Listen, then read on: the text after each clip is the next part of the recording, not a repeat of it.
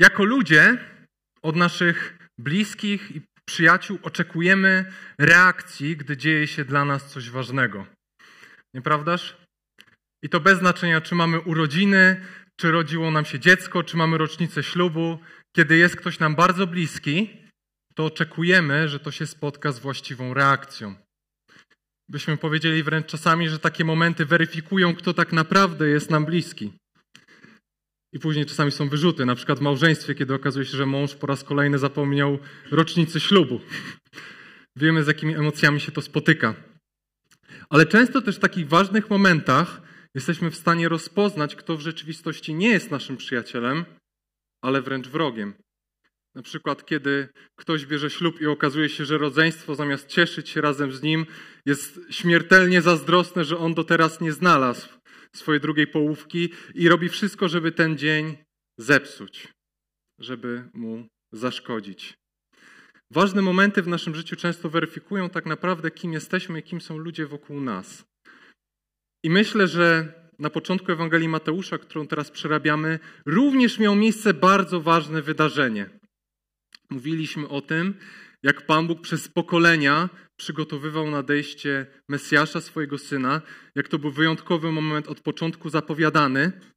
I z drugiej strony widzimy, jak sam Bóg na tym ostatnim etapie wchodzi na scenę historii, aby ją zmienić i przede wszystkim zbawić swój lud.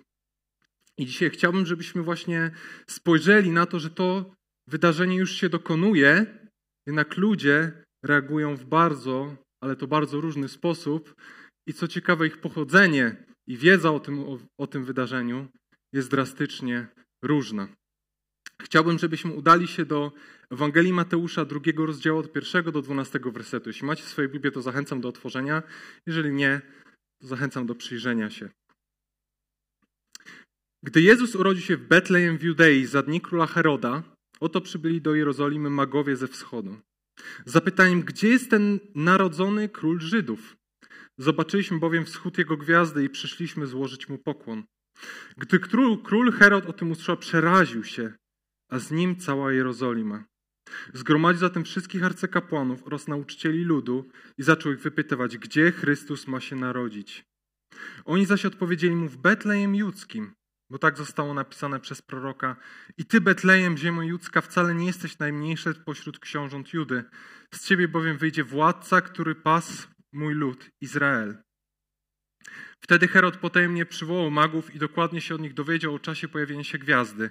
Następnie posłał ich do Betlejem ze słowami idźcie i, wy, i dokładnie wypytajcie o to dziecko, a gdy tylko je znajdziecie, donieście mi, a mi ja też mógł iść i złożyć mu pokłon. Oni zaś po wysłuchaniu króla poszli. Oto gwiazda, której wschód zobaczyli, prowadziła ich aż doszła i stanęła nad miejscem, gdzie było dziecko. A gdy ujrzeli gwiazdę, ucieszyli się niezmiernie wielką radością.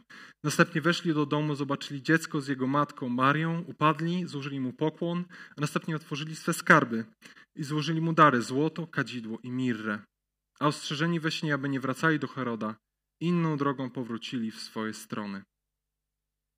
Kiedy patrzymy sobie na ten fragment, no myślę, że najbardziej istotną, centralnym punktem całego tekstu jest to, że spełnia się ta obietnica zapowiadana przez Boga w pismach. Pamiętacie, jak rozmawialiśmy o rodowodzie Jezusa, to podkreślaliśmy to, że Jezus jako potomek Dawida jest królem. Jest zapowiadanym królem Izraela, który miał nadejść, miał zmienić to skonfliktowane i zepsute królestwo, odnowić je i przy tym procesie odnowić również inne narody. I tutaj widzimy, że ponownie w przypadku króla Heroda słyszymy o fragmencie, który odnosi się do Starego Testamentu. Dlaczego to było ważne? Musimy również pamiętać, że Ewangelia sama w sobie była pisana do Żydów, nawróconych na chrześcijaństwo, którzy zmagali się z prześladowaniem z powodu swojej wiary. Byli wyrzucani z synagog i krytykowani za to, że odeszli od wiary swoich przodków. Mateusz bardzo ceni sobie Stary Testament, żeby pokazać Żydom, że Jezus nie jest czymś nowym. Nie jest kimś, kto sobie przyszedł i jest Mesjaszem znikąd, ale jest spełnieniem się pism. I tutaj widzimy, że kiedy król Herod słyszy pisma, to jest to cytat z księgi Micheasza, który mówi nawet o lokalizacji tego, który ma nadejść. o miejscu zwanym Betlejem. Spójrzmy. Księga Michała 5:1-4. A ty, Betlejem Efrata, najmniejszy jesteś wśród plemion judzkich. Z ciebie wyjdzie mi ten, który będzie władał w Izraelu, a pochodzenie jego od początku, od dni wieczności. Przeto Pan wyda ich aż do czasu, który porodzi mająca porodzić. Wtedy reszta braci jego powróci do synów Izraela. Powstanie on i paść będzie mocą pańską w majestacie imienia Pana Boga swego. Osiądą wtedy, bo odtąd rozciągnie swą potęgę aż po krańce ziemi. A ten będzie pokojem. Czyli widzimy, że ten obiecany król miał nadejść, czas się wypełnił. Co więcej, narodził się też w Betlejem, tak jak zapowiadał prorok. Ale co ciekawe, ten obiecany król nie miał tylko przynieść pokoju, miłości, jakbyśmy to powiedzieli, pokoju dla wszystkich, ale miał również ukarać tych, którzy czynili niesprawiedliwość w tamtym czasie w Królestwie Izraela. Ci, którzy żyli bałwochwalstwo, którzy byli Bogu nieposłuszni i byli wrogami Boga. Tak więc to proroctwo nie tylko mogło wzbudzać radość i pokój, ale również przerażenie dla tych, którzy byli po przeciwnej stronie. Tacy na przykład jak król Herod. Jak zareagowano na jego przyjście? W historii pojawiają nam się tak naprawdę dwie postacie. To jest ciekawe, jak Mateusz je porównuje. Magowie ze wschodu i Herod. Chciałbym, żebyśmy na tym się skupili. Zobaczyli, jak ludzie, którzy są w historii przedstawiani, reagują na nadejście tego króla, którego zapowiada pismo. Pierwszym jest król Herod. Król Herod miał pełne podstawy do tego, żeby być przerażonym, słysząc o tym, że nadchodzi jakiś król Żydów. Sam w sobie król Herod nie był Żydem. Był w połowie Idumejczykiem, a w połowie Żydem. Co więcej, był też tyranem. Kiedy patrzymy na dzieło tak zwane historyczne Józefa Flawiusza, to czytamy tam, że Herod każdego pretendenta do tronu mordował z miejsca, ponieważ wiedział, że królestwo mu się nie należy, żył w ciągłym strachu i obawie, że straci tron. Ten tron utrzymał aż przez 40 lat około, co oczywiście było dosyć sporym osiągnięciem, ale robił to na podstawie intryg i przestępstw. I to bez znaczenia, czy ktoś był dzieckiem, czy ktoś był chłopcem, każdą osobę, każdego pretendenta usuwał. Jest nawet ciekawa historia, w której młody chłopak, 17-letni, zaczął służyć w świątyni i Herod, widząc, że lud go pokochał, automatycznie kazał swoim powiernikom, aby go utopili w rzece żeby przypadkiem nie obwołano go królem. Co więcej, król Herod również postawił złotego orła w świątyni jerozolimskiej, którą oczywiście odbudował. Zbudował wielki budynek, budował twierdzę, ale jednocześnie tą kulturę pogańską również sprowadzał do Izraela. Paktował też z Rzymem, chcąc utrzymać swoją władzę. Tak więc król Herod, kiedy czytamy o tym, że słysząc o nadchodzącym królu Żydów, przeraził się to nie jest nic zadziwiającego. Król Herod żył w ciągłej obawie o to, że straci swój tron. A kiedy słyszy, że nadchodzi król żydowski i co więcej, król, który jest obiecanym królem, którego Żydzi wciąż zapowiadają pośród tych swoich trudów, pośród tego bałaganu politycznego wokół nich, to miał prawo się bać i być przerażonym. Co więc robi król Herod, kiedy słyszy o narodzinach króla, kiedy przychodzą do niego ci ludzie ze wschodu? Po pierwsze się boi, a po drugie sprowadza wszystkie najtęższe głowy, chcąc się dowiedzieć, co się w ogóle dzieje. Co się w ogóle dzieje. Co jest ciekawe, król Herod jako król w ogóle nie zna pism.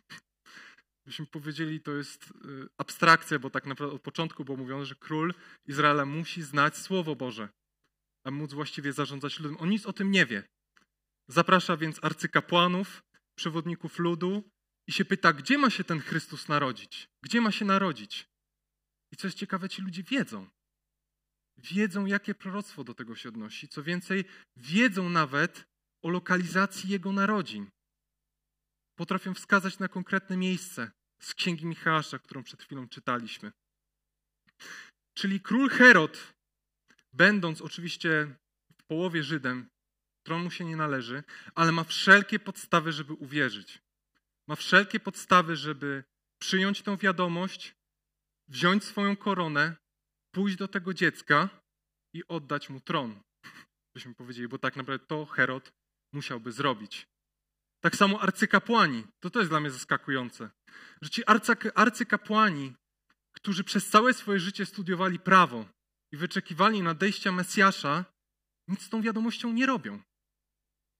Nie obwołują nagle wielkiego ruchu i mówią: Idziemy wszyscy do Betlejem.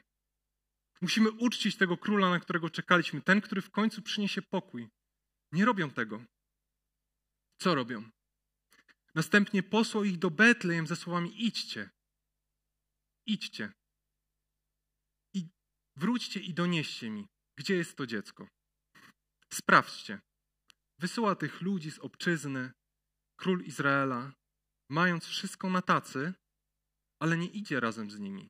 Zostaje w swoim królestwie, a uczeni zostają razem z nim. A co więcej, na końcu tego fragmentu czytamy, że anioł ostrzegł magów ze wschodu, żeby nie wracali do Heroda, ponieważ jego intencje były złe. I w późniejszym fragmencie czytamy, że Herod tak naprawdę miał zamiar, żeby przyjść, jak to każdego pretendenta do tronu, usunąć Jezusa. Patrzcie, miał wszelkie podstawy, żeby uwierzyć, a tak naprawdę był Bożym wrogiem. Król Izraela, który miał dostęp do prawa, dostęp do wiedzy, wszelkie podstawy do tego, żeby przyjąć go jako Mesjasza, a jednak go odrzucił. A ostrzeżeni we śnie, aby nie wracali do Heroda, inną drogą powrócili w swoje strony. Jak tak sobie myślę, w jakim miejscu był młody Kościół, który się właśnie zmagał z tym, że budowali swoją nową tożsamość. Tak naprawdę Kościół wtedy był troszeczkę jak dziecko, które widzi swoich rodziców, którzy się rozwodzą. Do końca czuje się niepewny, bo z jednej strony tutaj jest to, co całe życie wierzyłem, gdzie całe życie byłem, a tutaj jest zupełnie nowa droga, którą muszę iść za tym Jezusem. I co muszę zrobić? Moi rodzice są tam, moje rodzeństwo jest tam, moi bliscy są tam. I oni wszystko to wiedzą. Czekają na tego Mesjasza, wyczekują go i nie wierzą. Dlaczego? Dlaczego go nie przyjmują? To nie jest spełnieniem tych wszystkich nadziei, które żywiliśmy? I myślę, że dla Kościoła to było trudne. Dlaczego ludzie nie nawracają się, skoro mają pisma, mają prawo, mają torę? Dlaczego nie idą za tym Jezusem? Tylko stoją w miejscu i nie chcą go przyjąć, chociaż mają wszystko na tacy. To na pewno były dla nich trudne pytania i zmaganie. Myślę, że wielu z nas czasami się dziwi. Ja mam czasami takie trudności u mnie w pracy, jak głoszę Ewangelię i naprawdę wszystko moim kolegom z pracy gdzieś, oczywiście nie w taki nachalny sposób, ale całą nadzieję można wyłożyć. Całą prawdę o Chrystusie, piękną Ewangelii. I się nie nawracają. I to jest trudne pytanie, na które często nie mamy odpowiedzi, dlaczego się tak dzieje. Czasami się tak dzieje. Co więcej, myślę, że ten Kościół, oprócz tego, że ci nie uwierzyli, to jeszcze ich prześladowali. Z jakimi pytaniami musieli się zmagać? Król Herod oraz ta wspaniała wielka Jerozolima, wybrana, byśmy powiedzieli, naród wybrany, nie odpowiedział. Nie odpowiedział, chociaż miał wszelkie podstawy, żeby uwierzyć. A kto odpowiedział? Odpowiedzieli magowie ze wschodu. Kim byli magowie? Bibliści czasami się zastanawiają, czym się zajmowali. Najprawdopodobniej przyjechali z Babilonu. Możliwe, że słyszeli o Jezusie, kiedy naród wybrany był tam w niewoli, słyszeli o jakichś proroctwach zapowiadanych, ale jednak czytamy, że wyczytali o Jego przyjściu w gwiazdach. W gwiazdach. Dzisiaj byśmy powiedzieli, że to są astrolodzy. Co więcej, kiedy ludzie patrzą na kulturę wschodu, bibliści, to mówią, że ci ludzie najprawdopodobniej zajmowali się różnymi praktykami, byśmy powiedzieli magicznymi, jakąś alchemią, czytaniem przyszłości z gwiazd.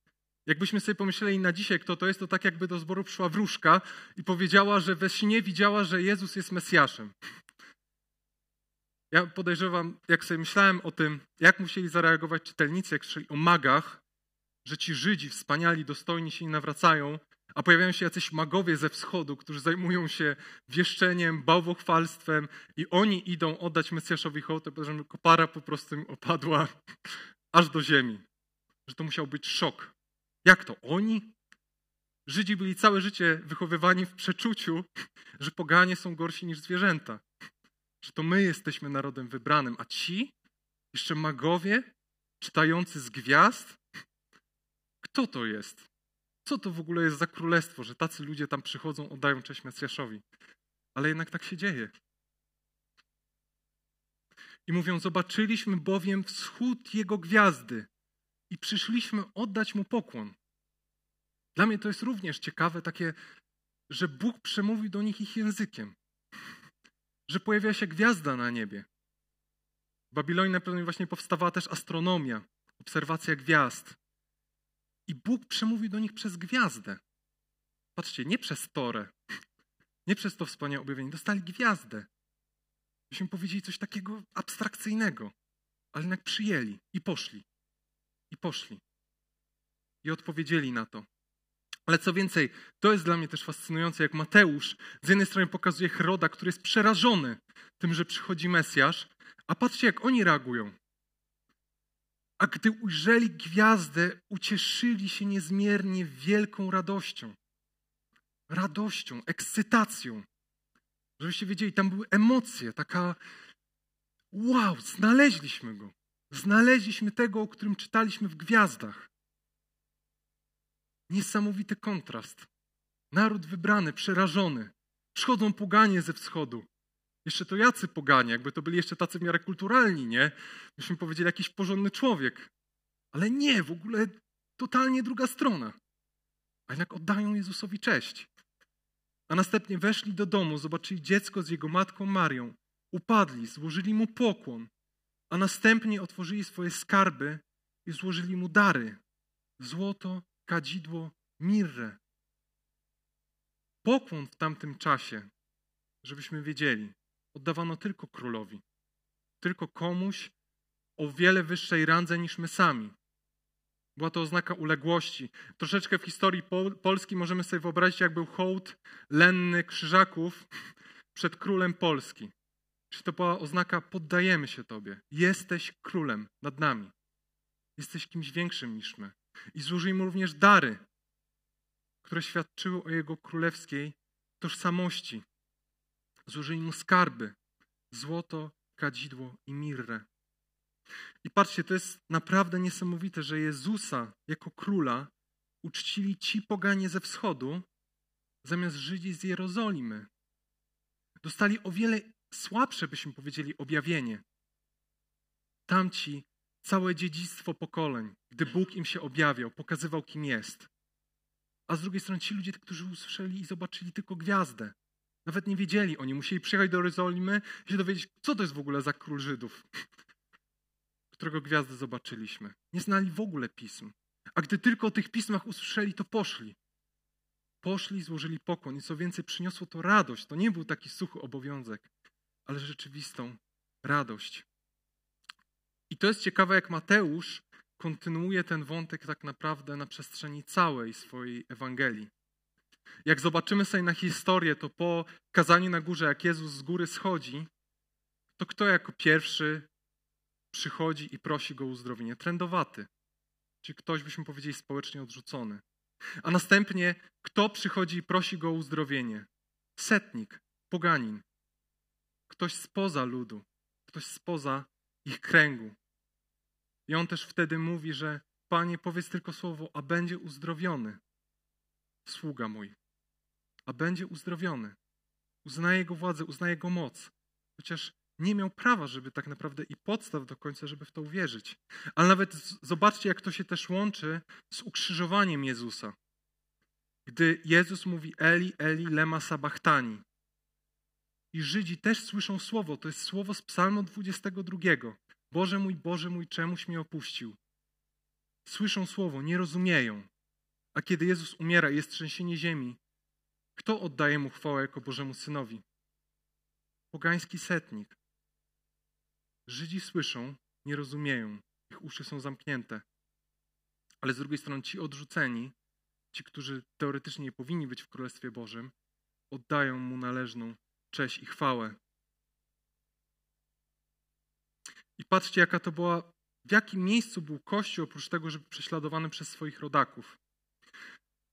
Na pewno Kościół mierzył się z tym, że nagle pośród tych Żydów, gdzie całe życie byliśmy tylko z Żydami, zamknięci w swoim kręgu, nagle do królestwa zaczynają przychodzić bardzo dużo pogan. Jezus na ostatnim kazaniu mówiliśmy o tym, że Jezus posłał uczniów, żeby na wszystkie krańce ziemi głosili Jego Ewangelię. I to się wiązało z tym, że do kościoła zaczęli przychodzić ludzie z innej kultury, innymi zwyczajami, ludzie, którzy byli inni, ludzie, którzy nie znali pism. Myśmy powiedzieli, tak jak ktoś dzisiaj przychodzi do zboru i nic o Jezusie nie wie, tylko o nim usłyszał, że jest ktoś, w kim można mieć nowe życie, w kim można mieć życie wieczne, przebaczenie grzechów. Nie zna Biblii w ogóle. Jest spoza. I ten kościół mierzył się z tym, że nagle przychodzą ludzie, którzy są inni niż my. Inni niż w tym, którzy nie znają tego, w czym się wychowywaliśmy. Którzy nie wzrastali w takiej wspólnocie jak my. Pomyślcie, ci poganie przychodzili ze swoimi pogańskimi zwyczajami, a w liście do Koryntia na przykład czytamy, że wśród pogan to było normalne, że się idzie do świątyni pogańskiej, gdzie są prostytutki świątynne. I taki nierząd jest czymś społecznie akceptowalnym.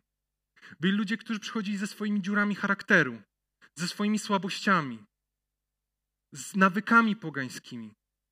Oni nie powtarzali od dziecka, że Bogiem Twoim jest Jahwe. Oni słyszeli, jest wiele bogów, możesz służyć któremu chcesz. I zmiana dla takich pogan na nowo, żeby wejść do kościoła, poznać tego Boga i iść za Chrystusem, to było ogromne wyzwanie. W dziejach apostolskich też się dzieje ciekawa historia,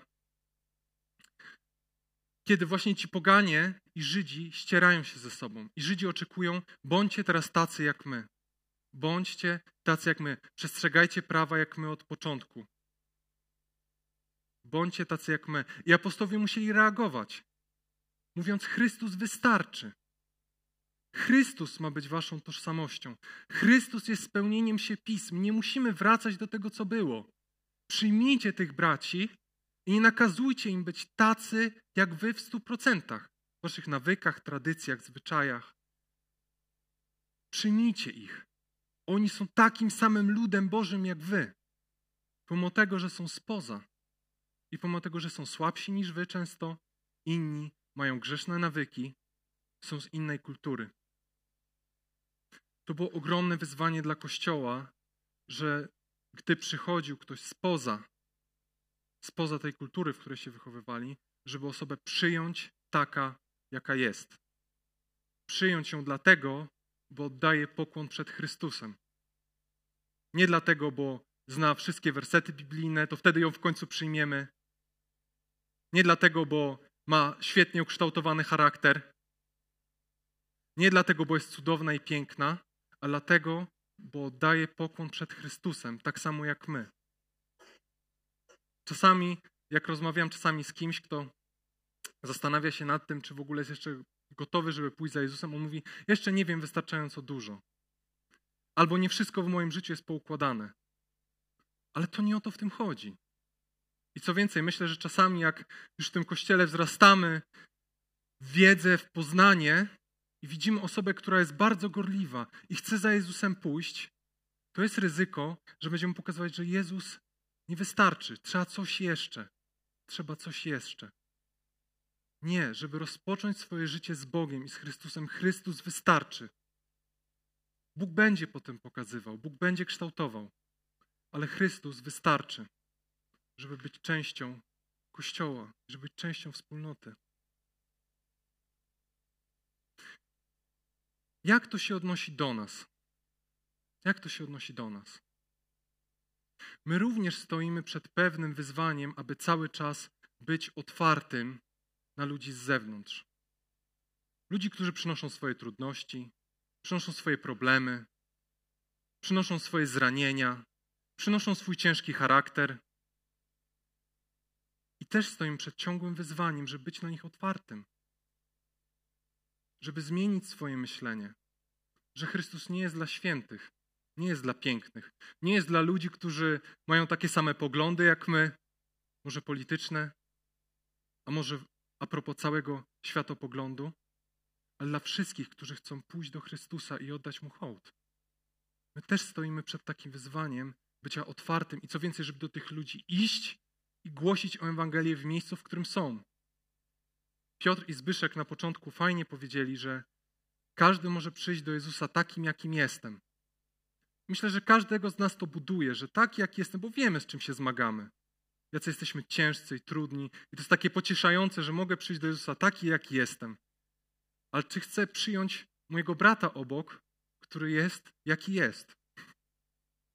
Łatwo nam mówić, żeby Pan Bóg przyjął nas takim, jakim jesteśmy, ale żeby przyjąć tych ludzi wokół, którzy nie zawsze są prości i łatwi? Czy tak myślimy też o nich? Czy tylko tą łaskę rezerwujemy dla siebie, a nie dla ludzi, którzy są inni niż my? Może ciężsi. Jakie możemy z tego wyciągnąć zastosowanie, patrząc na tą całą historię? Jak patrzysz na ludzi przychodzących do nas po raz pierwszy? Ja pamiętam kiedyś taką e, historię, ktoś mi, brat z Wejherowa mi opowiadał, że młoda dziewczyna się nawróciła na obozie młodzieżowym i y, przyszła po raz pierwszy do zboru. Przy czym y, dla niej, y, że tak powiem, wykwintny ubiór to były dresy, luźne ciuchy i nie wyglądała wcale cudownie w niedzielę. I pierwsze, co usłyszała, kiedy weszła do zboru, to krytykę ze strony ludzi, którzy już tam byli. Dlaczego przychodzisz tak ubrana? Jak tak możesz? I czasami jest taka pokusa, że kiedy ktoś przychodzi, to żeby wszedł do nas i był taki jak my. Ale może to my powinniśmy wyjść do ludzi takimi, jakimi są.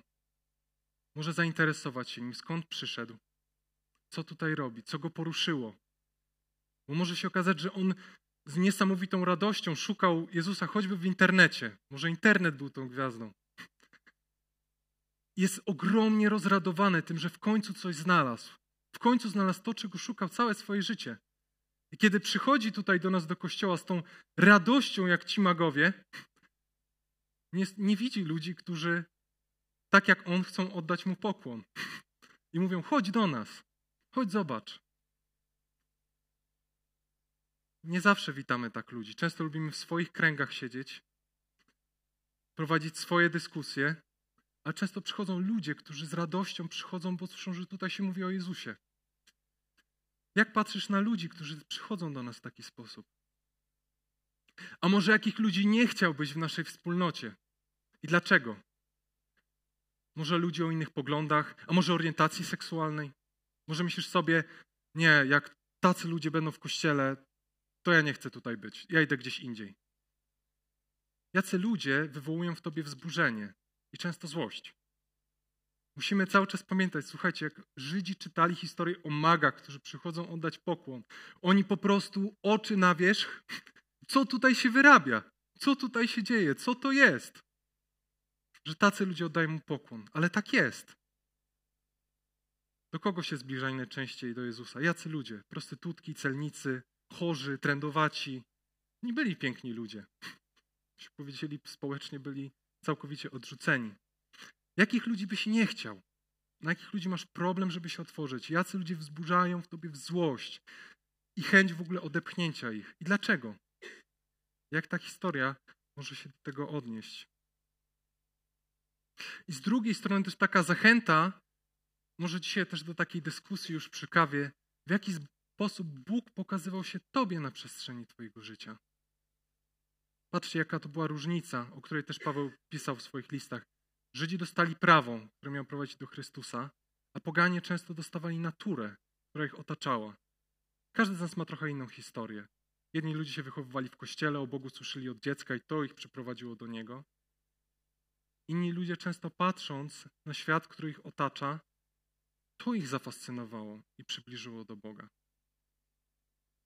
Miejmy to na uwadze i oddajmy Jezusowi pokłon razem, bez znaczenia na to, jacy jesteśmy, kim jesteśmy i skąd pochodzimy, bo On jest naszym królem, On jest naszym Panem. U Niego nie ma wyższych, niższych, innych, bliższych. Wszyscy jesteśmy na równi, bo wszyscy mamy być przed Nim na kolanach.